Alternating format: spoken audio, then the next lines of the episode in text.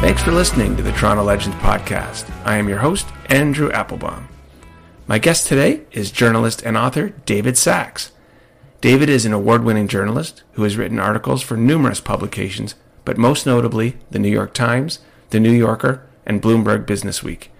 He is the author of four internationally best selling books on topics including the Jewish deli, food trends, analog vengeance, and entrepreneurship.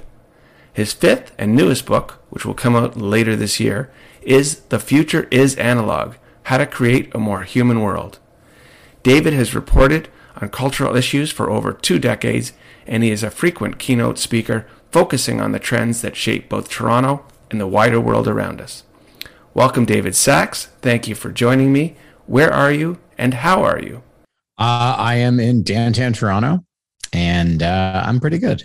If I may, let's please go all the way back to the beginning for David Sax. Where were you born in 1979? And please describe your upbringing. Uh, I was born at Toronto General and uh, I grew up in the city. Most of my life, I grew up in the same house at you know Spadina and Eglinton. Um, so I grew up in, uh, you know, the the life of the typical you know Jewish Toronto kid of that era and that geography. Um, went to public school at Yonge and Eglinton, French immersion. Uh, you know, my life was kind of you know east west along Eglinton and north south along Bathurst, pretty much, and Spadina. Um, and that was the world for me. Like Scarborough was a place that I don't think I ever went. Yeah, growing up, or Mississauga or Etobicoke. It, these were like very far off places. I think I went to High Park twice. Um, but you know, the, the, the track that I beat was along, you know, up and down Bathurst, downtown. Um, my family had a sailboat on one of the Toronto Islands, so I spent a lot of time there and in the lake, in the harbor in the '80s at sailing camp, swimming in that water. Mm-hmm. Um, that's kind of the Toronto I knew. And on the Chinese food front, my father uh, had a law practice and it was in Chinatown, and all okay. his clients were from Hong Kong. So that world was like that was a major part of you know our culinary world was kind of you know Jewish delis, pretty much Yitzhak's on Eglinton, mm-hmm. uh, a few other scattered restaurants, and then various Chinese restaurants um, in Toronto and occasionally at banquets in Markham and and Richmond Hill and other places. Um, that's the that's my Toronto, and then my adult Toronto from the time I sort of moved back here um, in my twenties has really been kind of downtown west, like Bathurst, either Bathurst and Bloor or, you know, now kind of Trinity Bellwoods area and that downtown west core. Um, that's my, that's my world. And where, where'd you go to junior high and where'd you go to high school? Junior high, I went to Forest Hill Junior School, which was just terribly run, but across the street from my parents' house. So that was very, very convenient. convenient lunch. Um, and high school went to Forest Hill Collegiate and uh, are you prepared to declare your uh, synagogue or affiliation? Is this a truly religious podcast? no. I, I, yeah. I grew up at Holy Blossom. Holy um, Blossom. Okay. Religious school, bar mitzvah, the full, the full shebang. And now Excellent. my wife's cousin is the president of Holy Blossom. So oh, it's all come full circle. Everything goes full circle. Go, Rachel. Go, Rachel's. Now, David, for university, you went to McGill uh, mm-hmm. Was that where you had your heart set on? How'd you end up uh, heading over to Montreal for school? Yeah, uh, yeah, for sure. My even though I was born and raised in Toronto, my parents were both from Montreal. They were part of that generation of Montrealers who uh, left in the late '70s because of you know, politics and the economy and the world I grew up in. As much as I was a Torontonian, I was very much um, uh, the child of Montrealers. You know, mm-hmm. we all our family was um, in Montreal. The history, we had no history in Toronto. Um, everything was sort of new. My parents had moved here, I don't know, four years before I was born.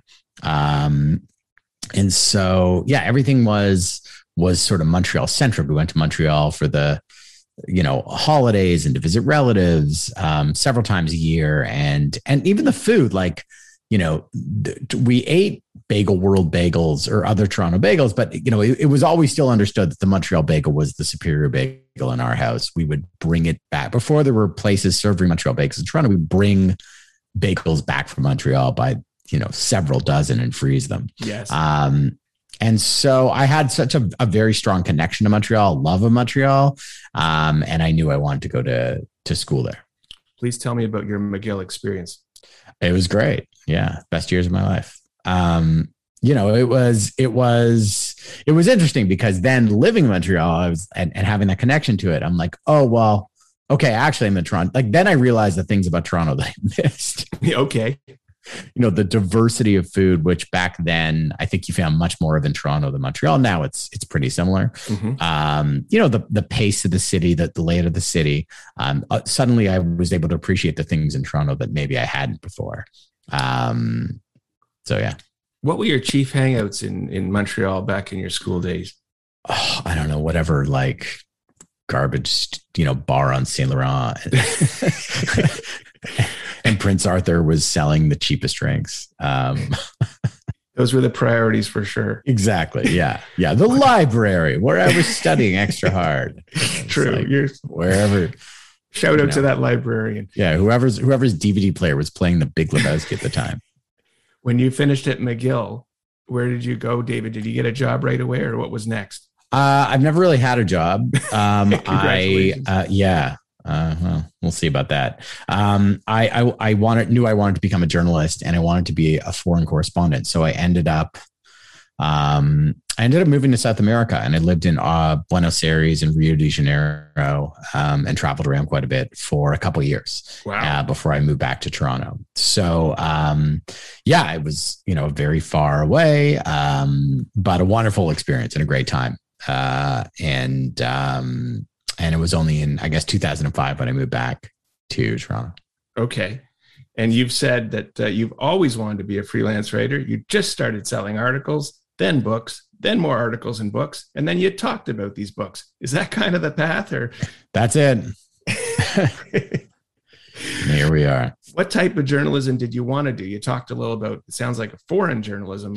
Yeah, I, I think you know when I was at McGill, I was really into the news um, you know, breaking news, serious news. I, I, I, I love the idea of being a foreign correspondent or even a war correspondent. Um, but I guess, you know, it was, it was sort of that opportunity of where could I go? Where could I learn a language? And um, for a couple of random circumstances, I ended up in, in Argentina and that that exposed me. So it wasn't it wasn't the center of the news world, but it allowed me to try my hand at all sorts of different types of of writing and journalism. I did a little radio stuff at the time. That didn't last long, um, uh, but it allowed me to kind of you know try my hand at different things, not just news writing, but travel writing and business writing and all sorts. Any publication that would have me, um, and that was good because it gave me that broad exposure to stuff. Well, I, I love hearing about process. And on, on this podcast, we love to see how the sausage gets made. Let's start with your article writing. I'm a huge fan of the New Yorker, not because I am an intellectual, but because I find this their form of long form journalism is, is kind of the right length for my current attention span. What is the process? How do you get your work into the New Yorker? Is that something you get assigned a topic or you come up with a topic? And how did that all happen? Um, you know, kind of random. First of all, I I should clarify. I, I, my articles were published on the New Yorker website, not in paper. Okay. So, um, uh, but you know, they paid me and it said New Yorker, so I'll put that on my tombstone. I take it exactly, and they paid me terribly. So I I I really uh, they'll have to pry that correction out of me. um, uh, you know, it, it, like anything else, it was connections. I there was an editor I had worked with at Canadian Publications who had moved to New York, and I was friends with him, and he ended up getting um, a job there uh, as you know an assistant editor, and um, and working on the website, and uh, you know started pitching him ideas, and that was that uh, for a couple years, and um, uh, so yeah, that's that's how it happens. I mean, I think that the magazine pieces is all written by hired staff writers, which is one of the few magazines left where that actually happens. Okay. Um, uh, and you know, those people are the the the pinnacle of the uh, of the form. Okay. And and how would the writing process or the engagement process be different with the New York Times? Would something be given to you assigned, or is this something where you propose something? Yeah, yeah. I think unless you're like a staff writer who has a beat or something, um, generally things aren't assigned. Sometimes an editor I know will will suggest an idea, but um, you know, it's it's it it all they all kind of work the same. Whether you're writing for like the you know East Scarborough newsletter or you're writing for the the New York Times, the New Yorker, the Guardian, or wherever, you know, every publication is looking to fill its pages paper or web with something uh, mm-hmm. so that they can sell copies or sell subscriptions or sell ads. And um, so editors are always looking for ideas every single day. Uh, they need to fill their thing with ideas that they want. And um, and as writers and um, and freelance writers, especially, like all you really have is your ideas and and your ability to sort of interest people in them and then write about them. Um, and that process is no different today than when I started you know 20 years ago. But major changes have occurred. You're aware of these more than the average person. With the changes in technology and the internet how has that changed? Like for example i guess you could call it the democratization of these mediums. You know for instance joe rogan now finds he has to uh, deal with someone like me with the internet removing these barriers of entry do you find yourself competing with every Joe or Jane Schmo who wants to be a journalist? Um, that's less of a that's less of a concern. Um, it, you know, the the bigger thing is the economics of it, right? The economics of the the model of journalism, especially print based journalism, um, has been totally upended by the internet. In in some ways, you could say for better because there's more sources and things available. But you know, in, in the really detrimental ways, it's completely hollowed out the model of ad sales that allowed for people to be paid for their work, allowed for these publications to continue operating and sell themselves at an affordable price. And so, with few exceptions, like the New Yorker, the Economist, or a few other, you know, New York Times that's able to sell subscriptions, um, you know, I entered the business and pretty much from the day I entered it, everything just got hollowed out and cratered and, and, you know, publications died off left, right, and center, or the, the amount they would pay you declined. Um, you know, it, it, it's been a, a pretty grim and sobering um, experience to see that, which is why these days I don't really write much for uh, newspapers or other publications. Um, certainly as like a way to make a living. I do mm-hmm. it for promotional reasons or to get ideas out, but um, you know the internet hollowed that out. All the ad money went to Facebook and Google. Um, and it it fled away from the pages of, of the publications and from the pockets of you know the budgets that could pay for someone like me to write an article and pay for expenses and these sorts of things. I mean that just died. And what's your viewpoint? You've seen newspapers in particular struggle. Some have gone to a paywall. They've removed the paywall. They're back to the paywall. Where do you kind of see the future of newspapers? I, I do think it ha- it it is you know again based on a subscription model right? Um, it, the idea that the information will flow freely is is a pretty naive one um, because in order to have actual proper information proper reporting fact checking you know people with the budgets to go to places like ukraine and report on the ground and have the protections and and and actually get things right so you get a, a real you know idea of it or even here in toronto like you know to to have something like toronto life report on you know certain issues or or the star report on even like a restaurant scene you know versus blogto just posting whatever they have mm-hmm. um uh, it takes money and takes resources and so that money has to come from somewhere right it has to come from either you know advertisers paying to have their things uh, posted there and the rates of those have gone down quite a lot mm-hmm. um, or it has to come from people paying for the publication, uh, either with the newsstand or through a subscription or through some sort of online subscription. Um, without that, there's just no free lunch. It, it doesn't it doesn't just happen. It doesn't just come for free. And the idea that like citizen bloggers are going to make that up is is a pretty naive one. I think that we're we're certainly realizing, and I think the value of it, the value of living in a city like Toronto and having good reporting, people reporting not just on like the big things that are happening, but you know, local council meetings and local issues and these sorts of things. This is what you need to know to live in a city. Um, this is what kind of keeps it as a, as a civic place. And what is the future of the physical newspaper? I'm still a print subscriber. I don't think there's many like me. And uh, I don't know if this is a great analogy or example to give you, but I, I laugh at myself. I open the paper on Sunday morning and there's a random photo from the Leaf game. It's not even a not even a goal or, or something of significance. It's just a random photo.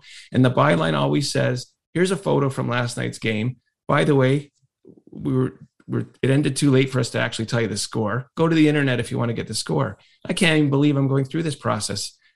How are, is the physical paper going to continue to exist? You know, I, I, think it takes different forms. Um, you know, to, the idea that you're going to get your daily news by opening up the paper or breaking news or finding out the score of the Leafs game through the paper is, yeah, I don't think anybody really does that. Um, but it has a certain other place, right? Like you get that Sunday paper. I know a lot of people who get the Sunday Star, the, the Saturday Globe. You know, they're not getting it to get the breaking news of the day. They're getting it as something to sit down and read through and enjoy and learn in greater depth. They're going to read the stories that are more in depth stories, more contextual stories, maybe about politics or maybe about culture or maybe about something going on in sports that isn't just the box score. Um, that gives them that deeper appreciation and understanding of the city. You know, that that is still delivered in a much more comprehensive way on paper than it is online. Online, you flip through the headlines, you see the stories, skip, skip, skip, you read three things and you're on to the next thing because mm-hmm. social media is calling you or someone's pinging you. Um, it's a very different level of engagement. And so, you know, I, I still think there's there's place like there, there, you know, there was the grid, which I wrote for for years um, when it was happening. And that was the the weekly or biweekly paper that Toronto Tour Star put out, and it was young and it was downtown. It was interesting and it really engaged people. People would pick mm-hmm. those things up out of the boxes and read them and learn about you know issues in politics that affected them or learn about um, you know food and culture in the city and music and and all these things and it was great writing and, and fabulous staff and it, it again like it gave people a greater sense of being Toronto and Torontonian. Um, and, and they did that because they would read it cover to cover. You know, mm-hmm. there's the West End Phoenix, which is a, a crowd funded and subscriber supported newspaper that I write for, you know, occasionally. And again, it, it, it's, you know, downtown sort of West Toronto, um, very community focused. There's still other community papers around the city that, that engage, their readership in that way. So I think there's a future, but is that future what it was like in 1985, you know, where you would get your paper every day and it was supported by these big ads? Mm-hmm. No, like the business has changed, the economics have changed. Um, but that doesn't mean to say that the format is dead. It just is reinventing itself. Now, I'm guessing that it would be a very different process to write a book as opposed to a newspaper piece or a long form journalism piece. How does a book start? Please explain that process. Oh yeah. You know, it's it isn't that different. It's just a longer, slower, calmer process. Um, you know, a book is like any other retail product. Someone has an idea for it, they're able to sell that idea, and then they go and sort of produce it and then spend some time trying to sell it, basically. And who knows whether it's a hit or not. Um, I, I really enjoy writing books, and that's what I spend most of my time doing now. Uh, you know, a book begins as an idea and a series of conversations and questions, and you kind of work on them over a period of time until it becomes clear that there's a book there, that there's something substantial to say, um, and that you know can fill 300 pages or whatever it is, and uh, and then you know through conversations with an agent and eventually a publisher and an editor you know that you come to an agreement on what that book is you kind of sell it officially you get your contract and you're off to the races. You have a deadline you do your research you know you write your drafts you do your editing you know conversations come out about you know the cover and what it's going to look like and blah blah blah and marketing plans and you know, you you you hustle to sort of do your best to sell it around the time it publishes, and then um, goes out in the world, shows up in a, a you know a bookstore shelf or on Amazon or wherever, and people read it, and hopefully more people read it than the last one, and uh, and then you just do it again and again and again and again. Well, lots of people read yours because you had some hits. I want to ask you back to the process, especially knowing that you're working solo. When is the book writing process over? How, how do you know when to kind of say, okay, it's done? Um, you know, it's it's very different for me because I'm a nonfiction writer. So, um, you know, it's a very different process of fiction. I was talking to a friend last night. His his wife is writing a novel, her first novel, right? Okay. And so, you know, for a novel, um, let's say Andrew, you want to write a novel, whatever, any kind of novel, literary novel, detective book, what have you. And I have friends who are novelists you know, it's like you have this idea, you work with it, you work with these characters, you work your stories, and you write it, and maybe you do an outline, but like you're you're working on it until it's done, until you're truly satisfied with this thing and the the arc and the story where you ended. And it's an artistic process. And then you go and sell it. Then you show it to your editor, your your agent, or you try to get it sold. With a nonfiction book, um, you know, you you actually it's all about the idea. And what you do before you write anything is you you actually write a book proposal which is like this is what the book's about. Here's what it's going to look like. Here's what the chapters are going to be. So you have a very concerted plan of what this is going to be like chapter by chapter, argument by argument. You know what research you have to do. Then you go out and do the research and then you make a plan of how you're going to write it. Mm-hmm. And there's a deadline, right? There's like this first draft of the book is due on October 2nd, you know, 2023. Like, you know, the book is done because you got to send it in at that time. And so yep. you, you know, you write chapter one, you write chapter two, you write all the chapters, you write your conclusion, you go back, you edit it a couple times. It's like then you send it off. That's that's how you know it's done. Um, it's done when you when you send it off, but it's less of a precious process um, and a less of an ambiguous process than it is writing a novel. Now, having said that, your books are very time based, so to speak, and I, I, there must be some pressure you feel or stress you feel when you have finished it, you submitted it. What's the timeline between when you submit it and when it comes out, knowing that you obviously want to come out as soon as possible? Usually about a year. Wow. Yeah. Wow. Maybe less. Okay. Yeah. And do you subsequently make voice or audible versions of your books, or is, is that like? Yeah. yeah. Yeah. I've done um, all except the first book. Okay. Yeah let's now, with your permission, I would like to talk about all your books because to me, each is very unique and interesting. Let's start with the one that's currently out. The future is analog. Actually, create- it comes out doesn't come out until November. Wow, so, um, you're you already got it up uh, available. I guess yeah. it's pre-order they call it. Uh, I don't even know if it's available for pre-order at this point. Um, it's it's pre-production. It's the future is analog. How to create yeah. a more human world. This lays yeah. out a case or will lay out a case for a human future, not the false technological utopia that we've been living. Tell us about this, please. Sure. Interesting that we're doing this backward from the new from the from the book that hasn't come out to the to the to the first one. I've I've always done it the other way, but that's okay. It's new for everyone. And it's your podcast, so who am I to say no? Um, yeah, this book really was my let's call it pandemic memoir slash um, essay. Yes. And it, it, it, you know, it's uh, it it relates to a book I wrote uh, a couple of years ago called The Revenge of Analog, which we'll talk about. But you know, it's, it's something I've been thinking about, which is that this question of the future, right? For the entirety of my life, you know, 42 years, the future has always meant digital. Um, and we every prediction about the future has always been based around what digital technology is going to do and what it's going to look like and how it's going to change our lives. And so the future of every aspect of our life, work, schools, social life, community, cities, you know, everything was when you talked about the future, you were talking about digital technology. How would computers change Toronto? How would it change, you know, schools? How is it going to impact work? And the visions of the future were always centered around that, centered around digital. Mm-hmm. And you know, in the future, we're gonna it's gonna be amazing. You can do everything but computer, and you can do a remote, and it's gonna be incredible. And this is the future. You know, this is the future we're building. And then two years ago, the future arrived uh, through a virus, and um, everyone went home, and that future was there. And all of a sudden it's like, all right, open up your screen. Here's the future. You're going to work remotely. You're going to go to school. Your kids are going to go to school remotely. You know, everything um, uh, in your life is going to be digital. You know, entertainment's going to be digital. And the way you engage with the city is going to be digital. And this is the future. And, and, and isn't it great? And I think we realized within like a week just how shitty that was and how much that future sucked. Yeah. And, um, and yeah, there's aspects of it that were good. And, you know, more people started more podcasts and we got familiar with certain technologies, but like it's, it's, you know, we were talking about the end of the pandemic. Like it was, you know, listen, it was horrible that people were getting sick and people were dying. And thankfully here in Toronto, we were spared the worst of it as as as compared to other places like the United States. Mm-hmm. Um, but people were sick, people were dying. Um, but most people here that I know were, were fortunate to be spared that.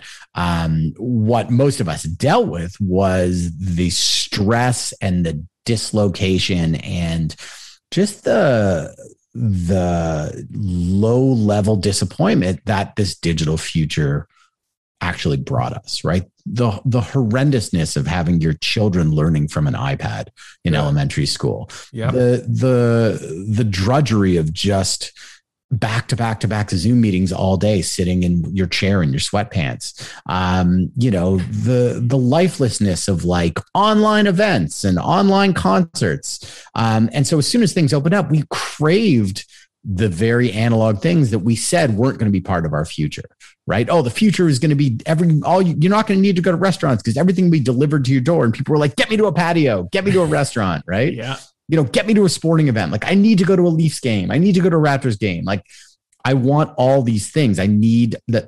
It made us all appreciate these things that actually made us who we were, which is the non-digital things. And so the book really looks at what we learned from this time, sort of a forced preview of the digital future. What do we learn about the future we actually want to build? And the value of those non-digital things in all aspects of our life um, that matter. Like things like, you know, I have a whole chapter on cities and how for years we talked about the future of Toronto is going to be, you know, digital and data and smart cities. And look at what Google's doing in the waterfront, Sidewalk Toronto, right? This is the future of Toronto. It's going to be self driving cars. And then we're like, wait, wait, why the hell are we worrying about self driving cars? Actually, all we need to do is like let restaurants put more patios out on the sidewalks and build you know take take out get rid of some parking spaces and let people like put chairs out and have drinks there. We actually need to improve mm-hmm. our parks better and have like, hey, we could close down these roads and we could bike on Lakeshore instead of just clogging with cars, whether they're self-driving or electric or regular cars. Like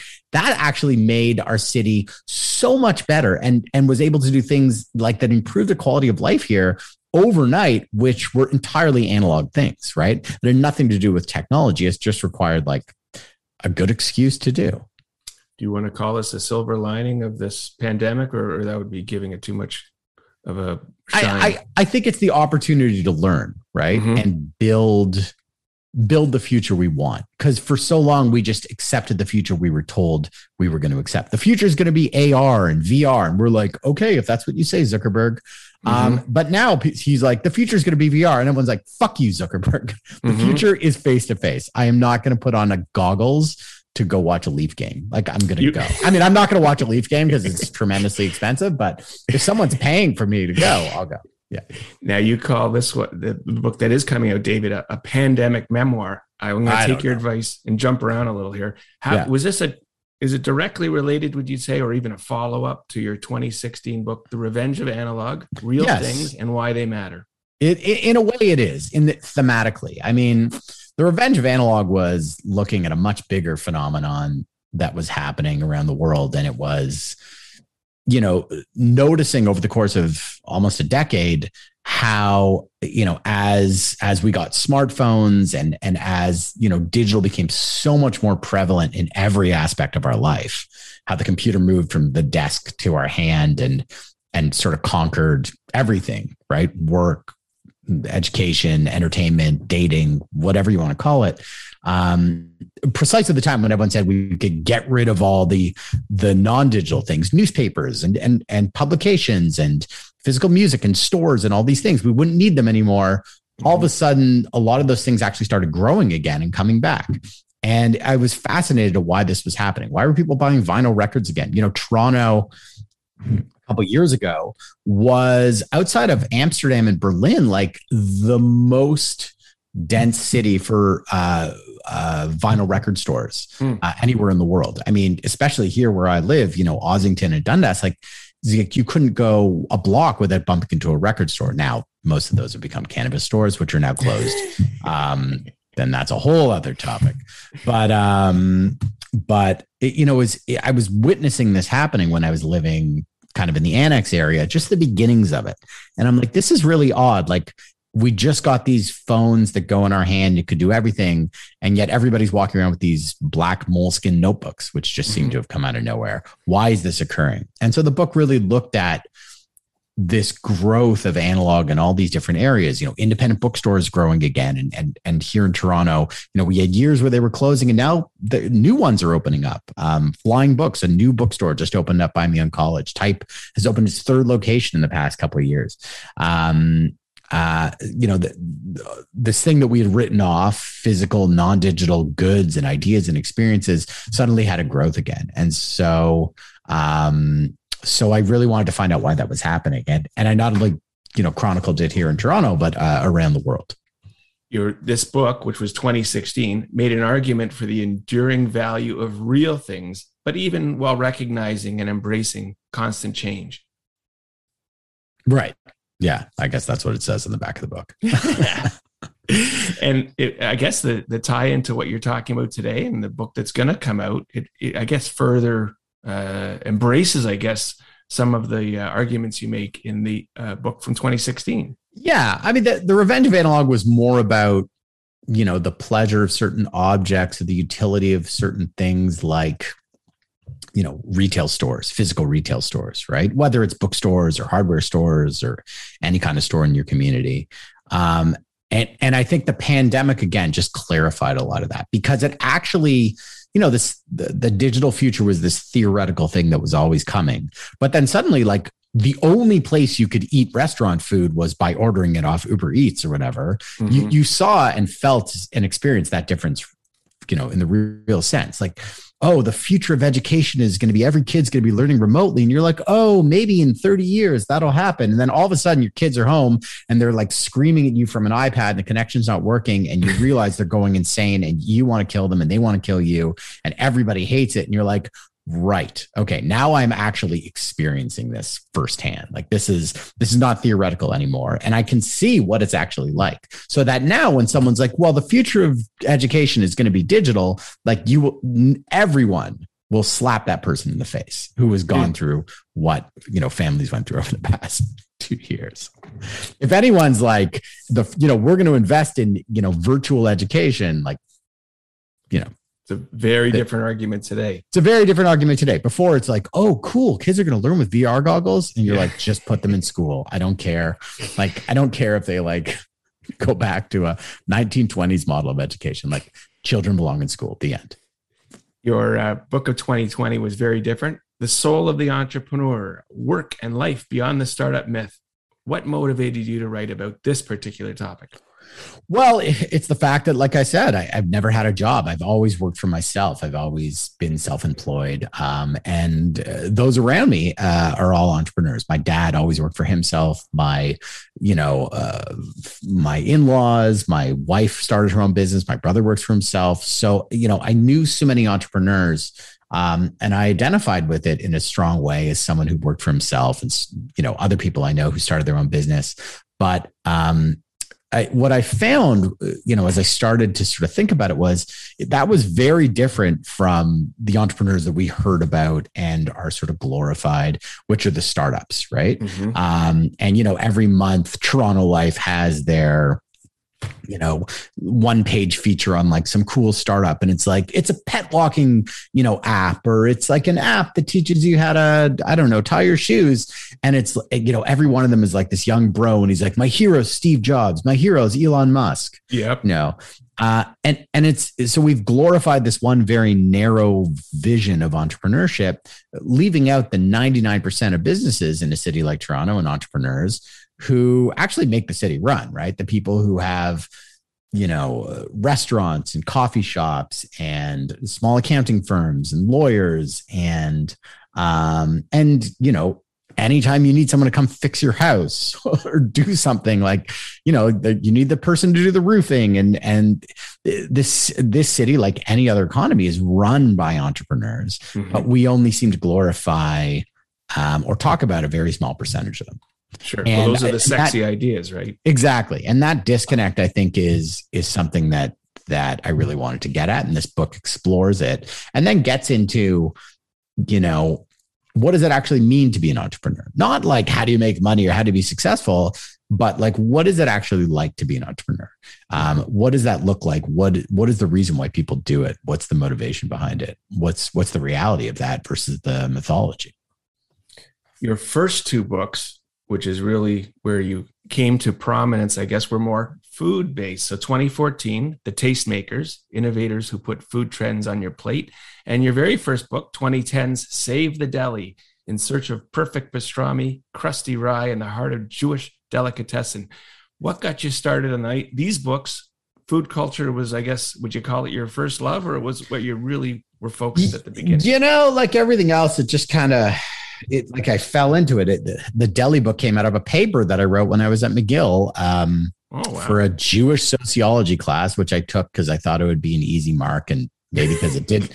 You know, it didn't have classes on Fridays, and I would go skiing on Fridays in the winter. Um, you know, plan. very strong. Yeah, real Rhodes Scholar here.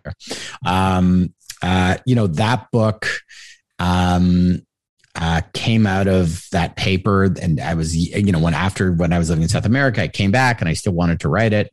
And it was really looking at, you know, the Jewish delis that I knew growing up um, were fewer and fewer in Montreal and here in Toronto. Like a lot of them were closing or had closed.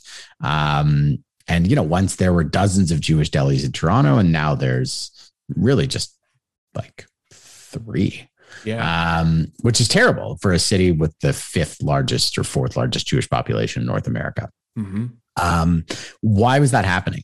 And this wasn't just Toronto; it was everywhere. It was New York. It was it was you know Montreal. It was and it and and it, it sort of became this obsession that that I at the time you know I was young. I didn't have family or anything. So I was like, oh, well, I'll just get in my car and drive around North America and visit every deli I can and learn about, you know, what happened with these communities and, and then go, you know, around the world. And, and so it, it really was the search for the soul of, of, of the deli and what had happened to it, the kind of rise and fall and, and the future of it. Um, and because I wrote that book, uh, the, you know, then I got kind of, pigeonholed as a food writer for a couple years and I was writing mm-hmm. for food magazines and and writing about food and, and this is what I was sort of known for and the tastemakers was kind of an idea that came out of that um, which was you know it was it was at the time when food trends were emerging as a really powerful force like food trends have always been there but i think with you know the beginning of social media you had the like boom of cupcakes or um, of other sorts of of trends, diet trends, for example, in a way that was happening like faster and with a bigger impact than it had happened before. Mm-hmm. And and and I kind of wanted to pick apart how that happened. Are you, David, working on any TV projects or documentaries? Is that an interest of yours? It's an interest that I'd love to engage, but no, I'm not. I mean, if anybody has something they'd like me to work on, um, I've I've considered it over the years. I've I've, you know, talked to people, you know, we've talked about, you know, we've had deals and contracts and things and it never seems to go anywhere. Um, it's something I would, I would like to explore and consider in the future, but um, nothing's, no opportunities come up. And I certainly haven't taken it on my own to kind of do that firsthand. I want to talk to you about the feedback loop. You're, you know, going back to your first book, we're talking more than a decade ago. Today, with the internet and with the various mediums you work through, how much more accessible are your readers and your fans or detractors? And do you like that kind of feedback feedback loop that comes from your readers? Um, yeah, I mean, I think you know, really from the the get go, um, from when I, you know, the first book I wrote was 2009. Um, yeah, I've I've always been fortunate enough to engage with people uh, who've read the books, who reach out to me, um, usually by email or occasionally through you know social media. Mm-hmm. um and it's it's wonderful. Like it really is. You know it's it's it's it's difficult to put a you know couple years of work into a book and send it out there and then you never know how it'll sell and some have sold and some haven't. Um, but you know when you get an email from someone saying that they read your book and it meant something to them or it made a difference to them or in the case of you know save the deli or revenge of analog like i've had people like hey i live in name some random place um, and just i just want you to know i read your book and it inspired me to open a bookstore in um, Alberta or inspired me to open a Jewish deli in Atlanta. Uh, that's incredible. Like that is that means more than you know any sales figures or numbers. Um, uh, and it's it's lovely to hear from people. I, I, I hear from people, you know, every couple weeks from someone who's read something, um, one of my books, and uh, it's it's just it's wonderful. Like it really is. It really is wonderful to know that something you did made it out there into the world, into someone's hands, and someone took the time to choose to choose that book and spend time to actually read it. I mean, that's a that's a privilege. Now, I agree with all that, but the flip side is you're also an open target for anyone who, for whatever reason, wants to talk ill of you do you get any of that? And how do you do you laugh it off or do you does it bother you? Uh i i you know based on the subjects i've written about um thankfully really haven't. Like i've had the odd thing here or there but you know i'm not the nazis aren't out for me yet. Yeah. Uh, uh and and and conspiracy theorists and the real wackos. I i do not um, I have not got, you know, I've had people like saying, well, I don't agree with, you know, the delis you chose and why didn't you choose this? Mm-hmm. I've had some people, you know, talking to me about their, their, how they disagree with me on certain things. But yeah, the, the true, the true haters, I mean, that more of, if I write something, you know, an op ed somewhere in the Globe, Mail, the New York Times, and someone really disagrees with it, but um, you know, I tend not to write on those topics just generally. So I don't get as much of that as someone, let's say, writing about politics mm-hmm, um, sure. or certain aspects of of culture, for example. Um, I know people like that. I have friends who are loves controversy and love writing about this and talking about the subjects and it's it's intense and very stressful for them um, but they're addicted to it and that's they're addicted to that feedback loop in the same way mm. and uh, it takes it. good or bad yeah, both. Yeah.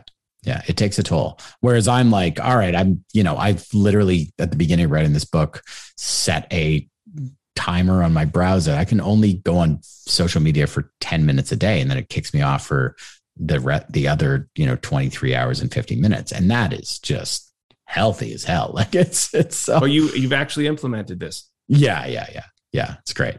Highly recommend it. Was that in reaction to uh, the way you felt about the way you were handling it, or you did this proactively? Uh, it was like, okay, I have to write this book. I have to get down to work. I can't spend all my time fucking around on social media all day. It does nothing for me and it makes me feel bad. So, mm-hmm. what, you know, I'll do uh, 10 minutes is enough to like quickly check in on things, see if anyone sent me a message, but like I don't need to constantly scroll through it. Um, and it's definitely the best thing I've done. And I highly recommend it to everyone else. You have good advice. And I think you're also an expert on kind of what's going on and trends as we in 2022 in Toronto. And of course, as you noted, we can debate whether this transition has happened from pandemic to endemic and whether it's coming back. I got a few for you here. Handshakes. Pandemic. Handshakes. Handshakes. Are they coming back? Yeah. I mean, it was never, it was never about, uh, you know, hand, uh, hand transferred virus. I granted there's like some norovirus going around some daycares that I know. Mm-hmm. So, you know, don't shake the baby's hands um, yeah. or lick their faces. Uh, you know, wash your hands, but like, yeah, handshakes, hugs, all that. Okay. Well, my uh, grandfather, Grandpa Applebaum, was a big hugger. My dad was a hugger. I'm a hugger. But you know, we've been told for so long now, especially in Canada, we use the hockey stick as the, uh, the guideline. Stay a hockey stick away. Are people going to be hugging again?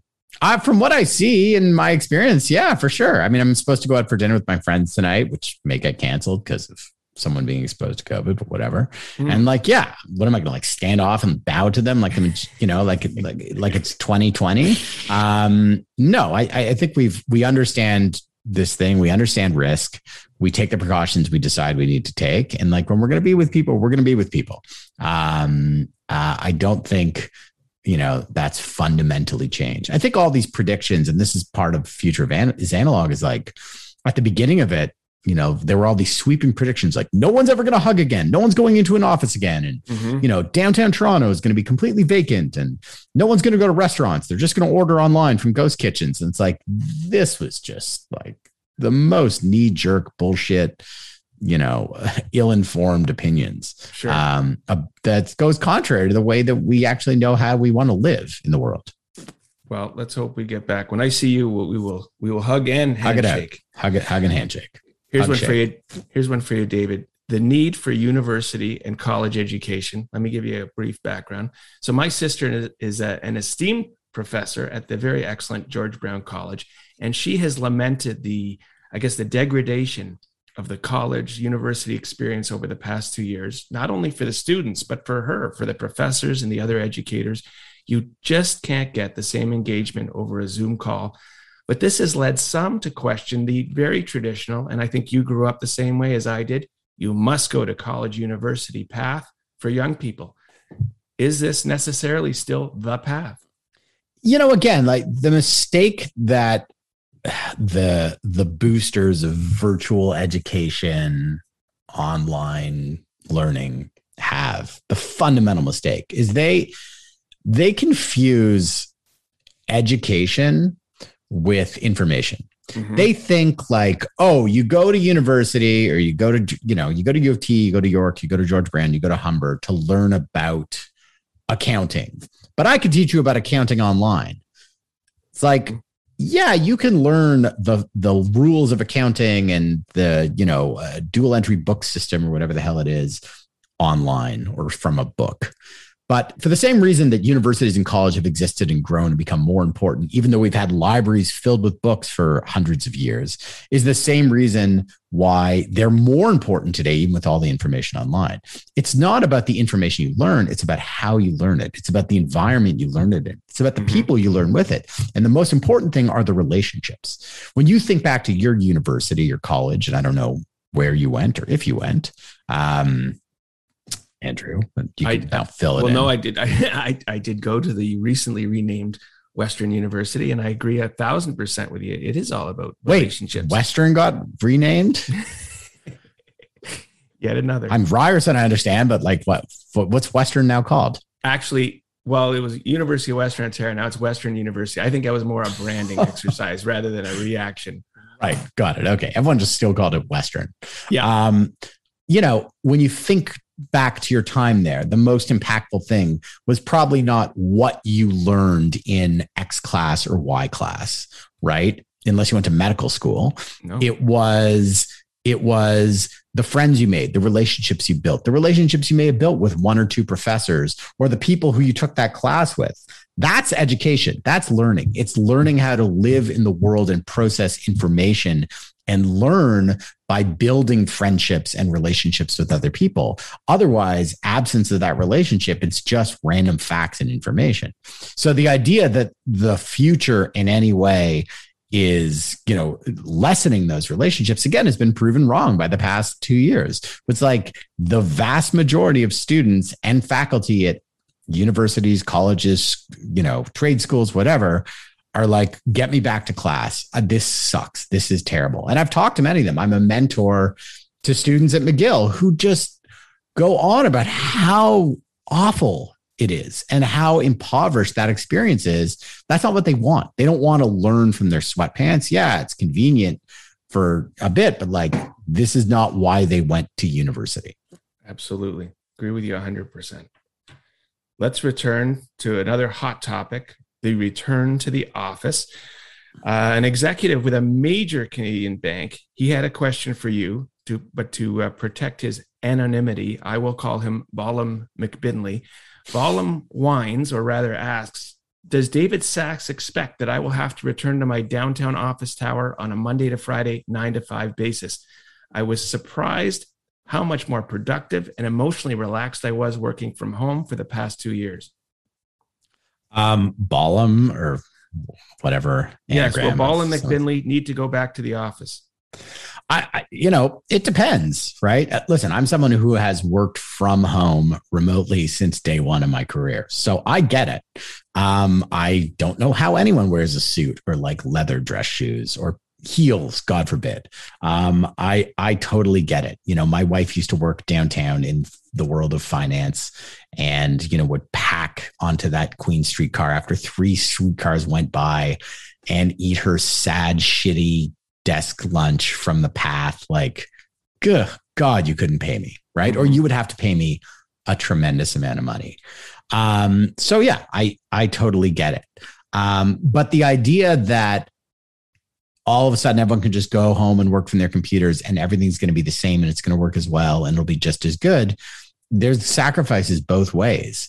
Um, you know what's lost is the relationships again that are built. Same as education right? When you think about where you work is it the tasks that you do day in day out or is it the learning that you have there the education the mentorship the the relationships you build the networks you build all of that is far more difficult if not impossible online mm-hmm. it's easy to sort of continue work for a period of a year or so but over the longer term the thing that makes a workplace a workplace starts to really dissipate. And I know mm-hmm. far more people who are happy to go back to the office um, and are looking forward to it for all sorts of reasons for the camaraderie, for the learning, for a separation of sort of home and work um, as a sort of mental, physical separation than the people who are whining that they don't want to go back. But that said, like, I think the thing that will hopefully come out of it is not one or the other. It's it's more flexibility. What what mm-hmm. most people I know want who work in, you know, what I call real jobs is just like they just want to be treated like adults. Like if today's, you know, uh, you know, my kid's sick and or like I don't know, it's it's I, I have a doctor's appointment like I don't want to have to ask someone from HR if I can go to the doc's appointment and like yeah. clock out two hours. Like I can do my work, just let me work from home today, but I'll come in tomorrow because there's an important thing and like that matters, right? Treat us um, like adults treat us exactly. Treat give people a little bit of autonomy. I think that's what people want um more so and i think that's where the future is. And it's not like some complicated like everyone comes in on monday and then tuesday you have the a team and wednesday we have the b team and then a big all hands meeting on thursdays and everyone works remotely on fridays but there's a retreat every three weeks where we like come together and everyone does trust falls. It's you know the magic the innovation the ideas productivity like all that happens in a lot of those random moments that just you need people to be together every day to sort of occur right? It's it's the fabric of the the workplace. So we're gonna have um, to find this hybrid this new way of working. Yeah and again i think it's more flexibility which for someone who works as an executive of a bank is harder right? It's like well nine to five that's when you come in that's what we're paying you for. Yeah it's it's removing what what the real paradigm shift that has to happen i talk about this in the new book is it's removing the notion of like 19th century productivity, which is like you work X hours, you're paid this much mm-hmm. from the 21st century model of work, which is like, here are these tasks that we need to do. You know, we're going to pay you for it. Whether you do it in an hour or three days doesn't really matter to us. It's really about the quality work. We trust that you're able to do it. That's a mm-hmm. big amount of trust that, especially for corporations, and you know larger companies like banks they're going to have to wrap their head around how to do that. Absolutely. and that's difficult. That's difficult. Shopping over the internet and we've seen home delivery delivery of everything. This whole way of shopping has been turbocharged during covid. Yet we've also seen a bit of a return to shop local and support your community is Amazon going to continue its dominance in our lives, or do you expect kind of a rebalancing of our shopping habits? I mean, I think you've seen it already, right? I remember that first weekend when they lifted retail, sh- allowed in store shopping for the first time in 2020. And it was like lineups yeah. of every store, like, you know, like dollar stores and winners and um, and clothing stores and you know here on Ossington and Queen West like nobody needed this stuff desperately. They weren't shopping for food out of desperation um, like at the beginning of the pandemic. It was like this is i need to go somewhere. I need to get something. Um, it's convenient to order things online but it's almost much more convenient sometimes just go down to the store and buy it. Uh, we did a bunch of online grocery delivery when it wasn't safe to do, you know, to go into grocery stores. But it was just like, how many bad, how many bad apples, quite literally, can you get from, you know, voila by Sobeys before you're like, I'm just going to go to the fruit store around the corner and like hand pick the apples I need to get so I get the good ones. Or I need it now. I don't I can't wait 3 days for this yep. for the groceries to arrive. Like may I complain to you David about my wife? Vicky was uh, born and raised in Montreal and I should shout out to Greenfield Park on the South Shore at this point. But she moved to Toronto with that great exodus. It was after your parents, but in the late 90s. But my point is she's now lived in Toronto for far longer than she ever lived in Montreal, but she still cheers for not only the wrong hockey team, but and her Twitter bio says, lover of all things Montreal, but Toronto is okay. But I want to put to you via her Montreal smoked meat sandwich versus the Toronto pastrami on rye. Vicky says there's only one correct answer, but I want your take on this. First of all, like all food, preferences it is it is entirely individual right? Um objectively speaking there's a reason why montreal smoked meat especially from great places like schwartz's is famous in a way that toronto deli isn't. Um and that's you know we can get very specific.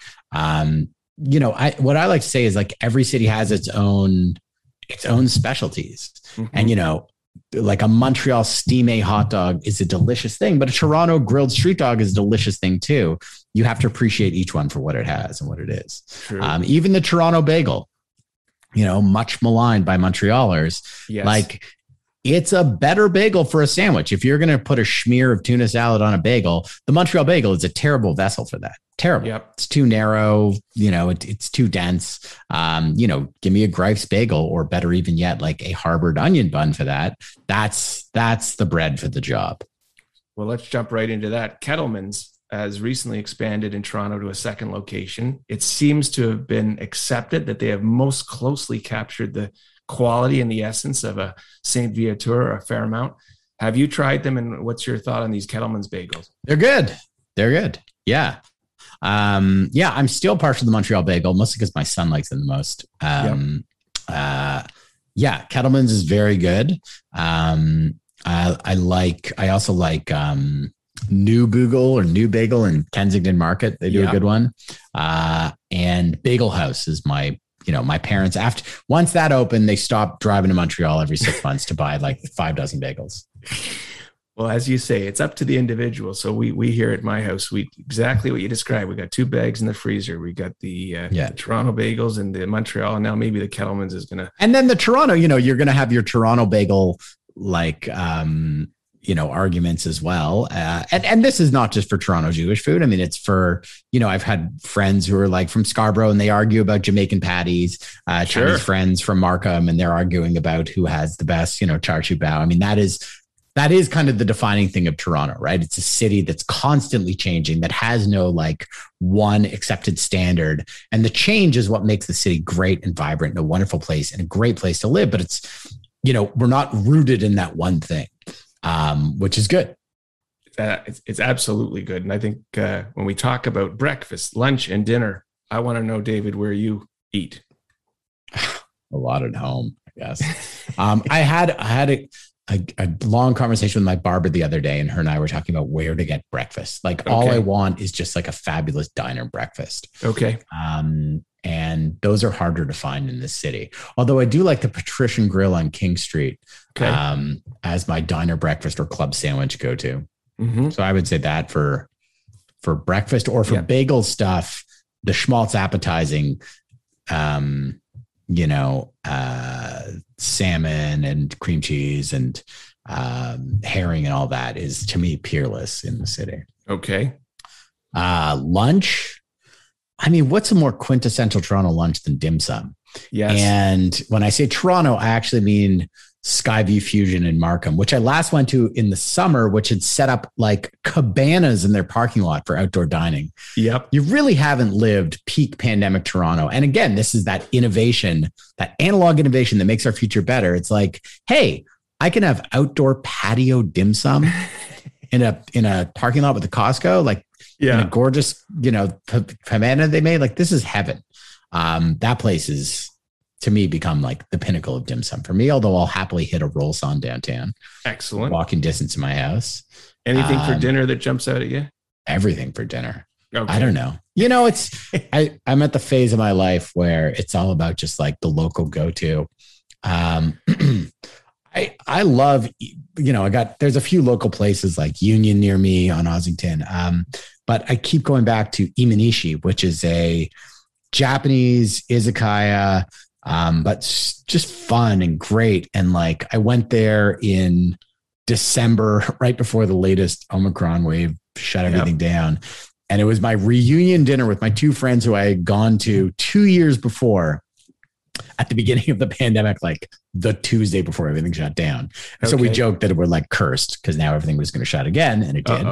Um, but it was like it hadn't missed a beat. Like it was it was that idea of like, are we going to go back to restaurants? Will it be different? And it was like, nope. Like aside from the fact that I had to show my vaccine passport going in the door, Yeah. you know, it was as good, as fun, as great as ever. It's like those types of places in a city where everything's changing. Like you got to hold on to them. You got to. Yeah. It's good to. It's cool to check out the new stuff, but you know, the go tos, the standards. Great. never die.